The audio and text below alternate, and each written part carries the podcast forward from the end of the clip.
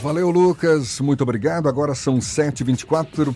A gente fala de política agora, mas com foco nas eleições municipais deste ano.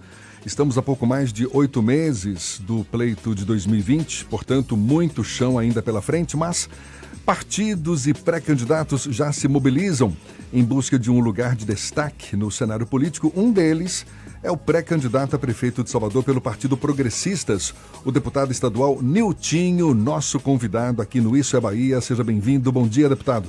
Bom dia, Jefferson Beltrão. Bom dia, Fernando Duarte. Bom dia a todos os ouvintes desse programa de audiência de muito sucesso que vem realmente mudando né, o jeito de fazer é, rádio, trazendo a política aqui para dentro de Salvador, que é o programa Isso é Bahia. É um prazer estar aqui no dia de hoje e estou aqui à disposição para a gente falar um pouco sobre Salvador, sobre eleições 2020. Prazer todo nosso, muito obrigado. Pois é, o senhor já, já se lança candidato, ou pré-candidato, melhor dizendo, pelo Progressistas à Prefeitura de Salvador, mas existe uma articulação entre Podemos e PSD para que o senhor saia numa chapa única com esses partidos também? Não tenha dúvida que eu, é o que eu sempre defendo, Jefferson, é que a gente possa pensar primeiro no povo de Salvador, pensar na população. E acima de qualquer candidatura, seja de Niltinho, pré-candidato a prefeito pelo PP, seja também né, a candidatura de coronel, que foi colocado também pelo PSD através do senador Otto Alencar, seja a candidatura de Bacelar pelo Podemos, a gente tem discutido a unidade, né, entramos né, em discussão sobre Salvador e entendimento de que quem se apresentar melhor, quem tiver melhor próximo ao pleito da eleição, que será o candidato, sem vaidade, né, aquele que for definido o nome, e aí a gente também está abrindo a discussão com outros pré-candidatos também. Eu, inclusive, conversei né, durante essa semana, rapidamente, com a deputada Olivia Santana, a convidando também para que a gente possa compor esse projeto. Vamos conversar com todos os outros pré-candidatos para que a gente possa buscar unidade. Eu venho defendendo a unidade, já conversei também com o próprio Isidoro rapidamente a respeito disso. É, tem sido colocada a possibilidade de ter três candidaturas e eu venho batendo até numa tecla diferente de, do que vem se, se discutindo e que a grande maioria acha que tem que ter três candidaturas. Eu acho que a gente tem condição de trazer unidade, definir um candidato e, quem sabe, polarizar a disputa. Eu acho que Salvador nós temos muito trabalho, muito serviço né, que o governo do estado fez pelo, pelo soteropolitano e eu acho que essa é a grande bandeira e a gente tem o nosso governador Rui Costa como grande capitão né, nessa disputa que será de Salvador e será uma disputa saudável, quem ganha é o povo de Salvador. Quando o senhor fala polarizar a disputa entre candidato do prefeito Assemineto e o candidato do governador Rui Costa, e nesse caso o senhor abriria mão da sua candidatura? Sem sombra de dúvida, abriria mão da candidatura. A gente. É, não, não adianta ser, eu não posso ser candidato de mim mesmo, eu tenho que ser candidato de uma vontade de um grupo, em especial, é lógico, da vontade do povo. A gente vem colocando as nossas ideias, a gente vem se colocando à disposição.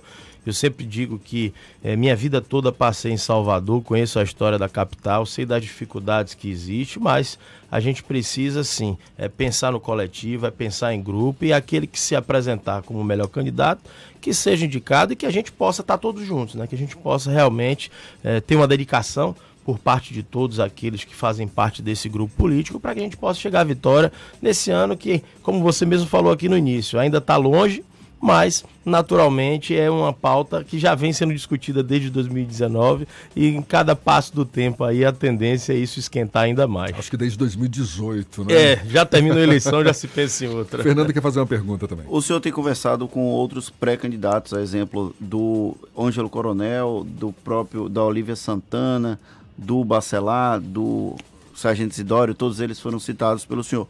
Existe algum tipo de definição sobre um calendário, uma data marco para se identificar qual vai ser a estratégia específica aqui para Salvador desse grupo político e quando é que isso vai, vai vir a público, já que existem muitas conversas de bastidores? Fernando, não há um, uma definição de data ainda. É, há, há, a possibilidade do PT colocar uma candidatura. Ontem, inclusive, a imprensa colocou de que o ex-presidente Lula disse que não abriria mão de ter candidaturas do PT nas capitais. Então, ainda há né, essa interrogação de quem será o nome. O governador Rui Costa deu entrevista na segunda-feira, citou alguns, alguns pré-candidatos, inclusive citou o nosso nome. E ele falou que no dia 2 de fevereiro terá surpresa, terá novidade. Possivelmente 2 de fevereiro ele fará o anúncio né, do candidato do PT. Mas a partir dessa, dessa decisão é que a gente vai conseguir né, realmente ter mais ou menos o panorama de quem serão os pré-candidatos e sentar e discutir se de fato vai ser três candidaturas, que eu acho que é o que está mais próximo, apesar de eu defender né, um formato diferente, mas é o que está mais próximo, é manter três candidaturas.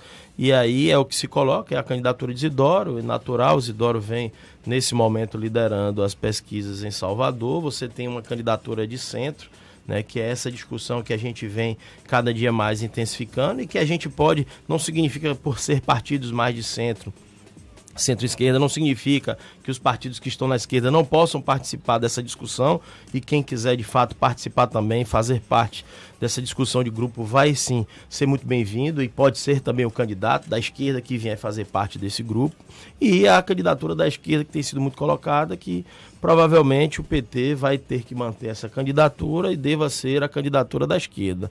Agora, a data, a gente vai precisar sentar com o governador, o governador né, tem conversado é, com a gente de que a gente espere um pouco mais para que realmente feche essa definição do PT e que possa de fato começar a estreitar de fato, ver exatamente quem são os nomes habilitados, colocados. Eu defendo é, e falo em todos os veículos da imprensa que a gente precisa é, ter muito mais maturidade nessa definição. A gente precisa não ficar em cima e baseado em pesquisas quantitativas, essas pesquisas que você costuma ver e que têm sido divulgadas. A gente precisa fazer pesquisas qualitativas, a gente precisa entender o que é que Salvador quer, o que é que o eleitor de Salvador quer. Não adianta o que Newton quer se não é o que a população espera de Niltinho, ou que vem Niltinho como representante para administrar a cidade. Então eu acho que a gente precisa ter um grupo, um grupo que pense, um grupo que estude de fato o que Salvador espera, o que o eleitor de Salvador espera do próximo gestor, e assim a gente possa definir quem de fato é o candidato habilitado para que a gente possa vencer essas eleições e de fato trabalhar tão quanto o governador Rui Costa vem fazendo no governo do estado da Bahia, que a gente possa trazer tudo isso para Salvador com maior intensidade e, é lógico, com essa parceria e sintonia. Entre os defensores de candidaturas triplas da base do governo aqui em Salvador, existe uma lógica de que haverá um candidato do campo conservador, que seria a representação do Sargento Isidório, um candidato de esquerda, que seria representado por uma candidatura talvez do PSB, do PT e do PCdoB, e uma candidatura mais alinhada com a centro-direita, PSD, o Progressistas e o Podemos, seria mais ou menos os partidos que transitam nessa, nesse espectro político. Desses três nomes, Bacelar, Niltinho e Ângelo Coronel, que são os três nomes colocados pelos partidos qual vai ser o gap, qual vai ser o gancho para que um deles seja alçado ao candidato, à candidatura real a prefeito de Salvador? É, deixamos bem claro, né, entre a gente, de quem se apresentar melhor, quem realmente né, apresentar números e dentro de uma pesquisa qualitativa também a gente identificar que tem o melhor perfil para essa disputa será o candidato indicado. É, a gente, tanto eu como Coronel, como Bacelar, a gente tem batido muito na tecla que não há vaidade de nenhum, de, de nenhum dos três nomes. O que a gente quer é realmente um projeto com solidez, um projeto com condição de realmente representar a cidade de Salvador, ser o gestor da cidade de Salvador. E eu não tenho dúvida que os três estão habilitados, todos os três têm experiência na gestão, na gestão privada, na gestão pública, têm experiência na política. Eu acho que é, todos três aí, quem realmente for escolhido, só vai ter a acrescentar e não tenho dúvida fará um grande governo em Salvador. Há uma disputa não posta entre PSD e progressistas aqui na Bahia pelo protagonismo depois do vácuo do PT. O PT teve uma recuada, deu uma recuada no comparativo de 2008, 2012, 2016 no número de prefeituras. Cresce PSD, cresce progressistas que hoje disputam esse protagonismo. Essa união entre Ângelo Coronel e Niltinho pode representar uma união do PP e do, do antigo PP e do PSD visando 2022, mas essa pergunta vai ficar para depois do intervalo. É, vou pedir para o deputado estadual Niltinho segurar a resposta para já já. Ele que é do Progressistas, conversando conosco aqui no Issa Bahia, é um instantinho só, 26 para as 8 agora na Tarde FM. Já estamos de volta e agora para retomar o papo com o deputado estadual Niltinho. Ele que já se assumiu como pré-candidato pelo Progressistas à Prefeitura de Salvador, mas está disposto a abrir mão da pré-candidatura a depender das negociações que vem a ter com outros partidos. Ficou uma pergunta no ar, Fernando. Eu perguntei se essa aproximação entre PP e PSD nas eleições de 2020 aqui em Salvador pode ter algum reflexo em 2022, já que são os dois partidos considerados protagonistas da cena política baiana ao deter boa parte das prefeituras municipais. Fernando, esse casamento entre PP e PSD já deu certo desde 2014 né, e 2018 também foi extremamente exitoso, né? Fomos vitoriosos e não será diferente em 2020. Né? O PP e o PSD são partidos muito próximos. É natural que haja a disputa, né? mas é uma disputa saudável pelo número de prefeitos, que hoje né, os dois partidos têm mais de 100 prefeitos em toda a Bahia. Cada partido compõe 14 deputados, entre federais e estaduais. Você tem dois senadores de um lado, vice-governador do outro, presidente da Assembleia dentro do PP. Mas, com toda certeza, a caminhada de 2020 ela sendo saudável como tem sido construída, eu não tenho dúvida que 2022 a gente deve sim continuar juntos e dando sequência a esse grande trabalho que o governador Rui Costa vem fazendo. É natural que a gente continue né, mantendo essa unidade, como a gente diz, nesse tripé né, do PT, PP e PSD né, dentre a majoritária. É, deputado, o senhor chegou a ser cogitado como pré-candidato a prefeito lá de Madre de Deus e acabou optando por manter o domicílio eleitoral aqui na capital baiana. Qual foi a razão de não tentar ser prefeito de Madre de Deus? Eu acho que tudo na vida a gente tem que né, ter a vontade de fato né, de disputar e de, e de fato administrar o município. Eu tenho uma história em Madre de Deus eu, apesar de nascer e me criar em Salvador, eu construí uma história de vida lá também. Minha esposa é filha do município de Madre de Deus e passei a conviver próximo à cidade, tenho residência também no município e me tornei secretário no município de Madre de Deus. E é natural, diante de um bom trabalho que nós fizemos como secretário no município, e acabei me tornando deputado estadual e fiz questão de levar o nome de Madre de Deus para toda a Bahia, levar o orgulho de Madre de Deus ali né, trazer o primeiro deputado estadual, genuinamente da cidade, com convivência, com vida dentro da cidade. E esse sentimento acabou, depois da eleição nossa de deputado, fazendo com que a população desejasse, né, a comunidade desejasse o nosso nome para ser prefeito do município. Mas de forma muito madura, conversei com um grupo político lá, do qual faço parte também, do qual a gente sempre discute a política local, expliquei os motivos de que a gente tem um sonho, o sonho é de contribuir com a cidade também que a gente nasceu. Eu, como disse aqui agora há pouco, sou de Salvador, nasci em Salvador, vendo, nasci no bairro de Cosme Faria, sou de família humilde aqui da capital, né? Não nasci em berço de ouro, construí uma história de vida e graças a Deus só tenho a agradecer a Deus por tudo que construí até hoje. Então, dentro dessa, dessa vontade e determinação nossa de contribuir com a política de Salvador, veio o convite do nosso partido, né? O nosso vice-governador João Leão e o secretário-geral Jabes Ribeiro me fez o convite para que eu pudesse disputar a prefeitura, disputar a eleição aqui na capital. Eu não não pensei duas vezes, aceitei o desafio. Eu tenho certeza que a gente precisa sim sempre contribuir com a política, não só do estado da Bahia, mas daquela cidade onde a gente nasceu, construir uma história de vida. E essa é a nossa meta, construir uma história aqui em Salvador. Deputado Niltinho, para a gente encerrar, o senhor falou agora há pouco, na primeira parte do nosso papo, que é preciso fazer mais pesquisas qualitativas junto à população de Salvador para perceber exatamente os anseios da população.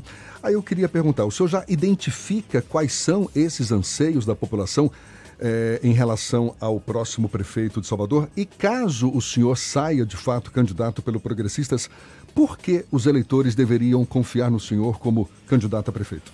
É interessante a pergunta, Jefferson, porque quando eu falo qualitativa, é o que eu, eu disse aqui você acabou de falar. A gente precisa identificar o que ele, o eleitor quer, a, a, a população de Salvador ela vem clamando ao longo dos últimos anos por uma renovação na política da cidade. A gente vem clamando por uma gestão competente e que tenha resultado né, na ponta, resultado com a camada mais carente da cidade. Esse é Hoje o anseio de Salvador, apesar da atual gestão, vem fazendo em alguns pontos um bom trabalho, mas a gente tem muito déficit aí, aí eu posso lhe falar como exemplo a própria saúde, que a gente é, tem muita UPA, você tem a estrutura física, mas falta médico hoje atendendo nas UPAs de Salvador. Você tem né, um grande projeto que ficou no esquecimento, que é as barracas de praia de Salvador, que era o grande lazer do soteropolitano. Hoje, é, o, o soteropolitano, o lazer dele é shopping center, ou seja, nós aqui na cidade, né, como Salvador, uma cidade de praia, uma cidade turística, nós nos tornamos um pouco paulistano, vai para o shopping para se divertir. A gente precisa resgatar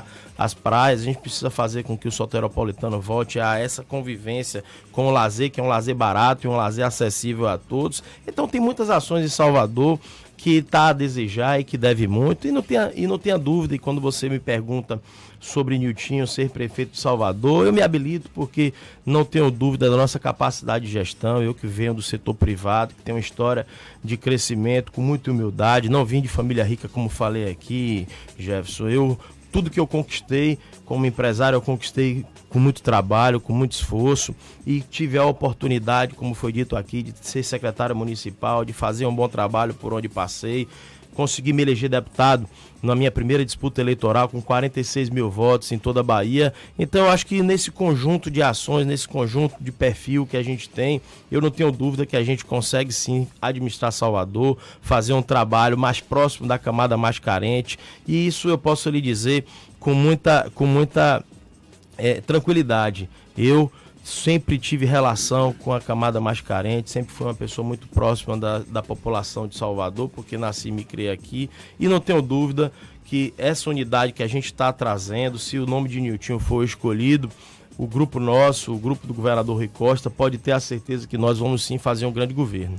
Deputado estadual Niltinho do Progressistas, conversando conosco aqui no Isso é Bahia. Muito obrigado e um bom dia para o senhor. Eu que lhe agradeço, Jefferson Beltrão, agradeço também a você, Fernando Duarte, a todos que estão nos ouvindo e mais uma vez parabéns para esse grande programa. Isso é Bahia, líder em audiência aqui na capital e em toda a Bahia. Maravilha, muito obrigado. Agora 7h50 na tarde FM.